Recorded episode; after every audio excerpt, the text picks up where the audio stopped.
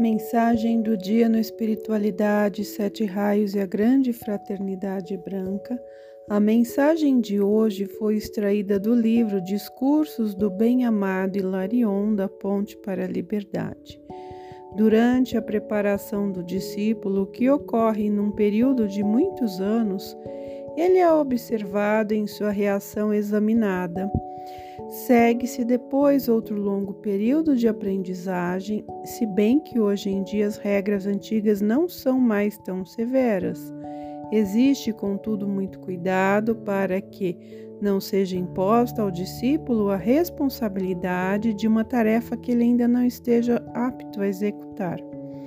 A base fundamental de um procurador da luz é saber confraternizar-se com o próximo, paulatinamente deixar de ser o eu personalidade para passar a ser tu, participar das necessidades de seus semelhantes e aprender a irradiar amor. Estes são os requisitos básicos e indispensáveis que permitem a luz em seu coração brilhar com mais intensidade, fazendo-o distinguível no mundo da luz. Muitas vezes, tal emanação de vida é procurada para dar conselhos e outras tantas emanações quererão estar ao seu lado para usufruir desses seus conhecimentos, de modo que ela terá grandes oportunidades de dar adiante aquilo que aprendeu. Esses degraus não podem ser saltados.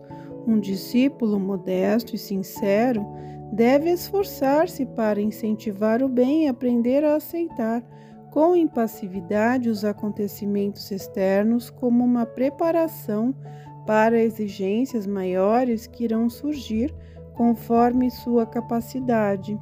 Geralmente, as situações externas se modificam e novas entram em sua vida.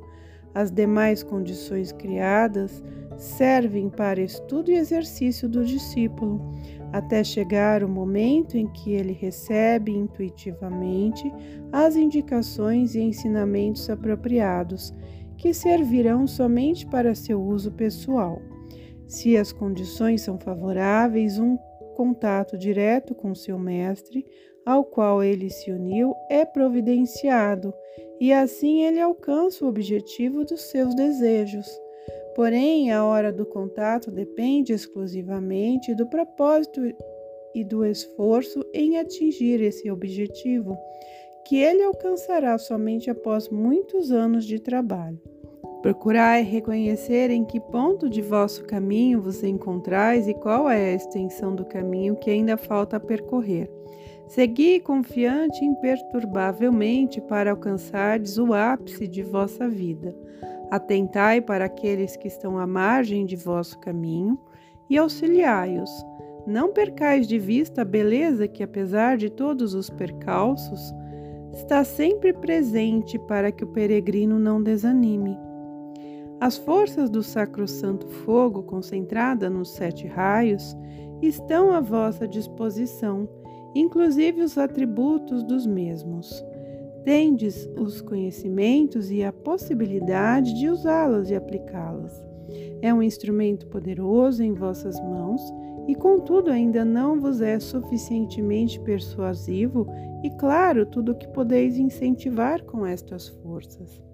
Cada tarefa e todo trabalho em vossa vida podem ser suavizados se usardes as forças dos raios e nelas vos envolverdes possibilidades inimagináveis ser-vos-ão concedidas em relação à tenacidade, perseverança, força física e lucidez de espírito. Se essas forças tivessem sido aplicadas com perfeição, teríeis reavido em vosso ser externo a força juvenil, vossa necessidade por nutrição, alimento, teria diminuído e muito incômodo diário desaparecido Tornamos a vossa presença para esclarecer tudo isso e ensinar-vos a possibilidade de aplicar as forças do poderoso fogo sagrado. Tentai e experimentai, pois a perseverança é uma condição primordial para alcançardes o vosso intento. Tudo o que fizerdes pode ser sublimado por elas.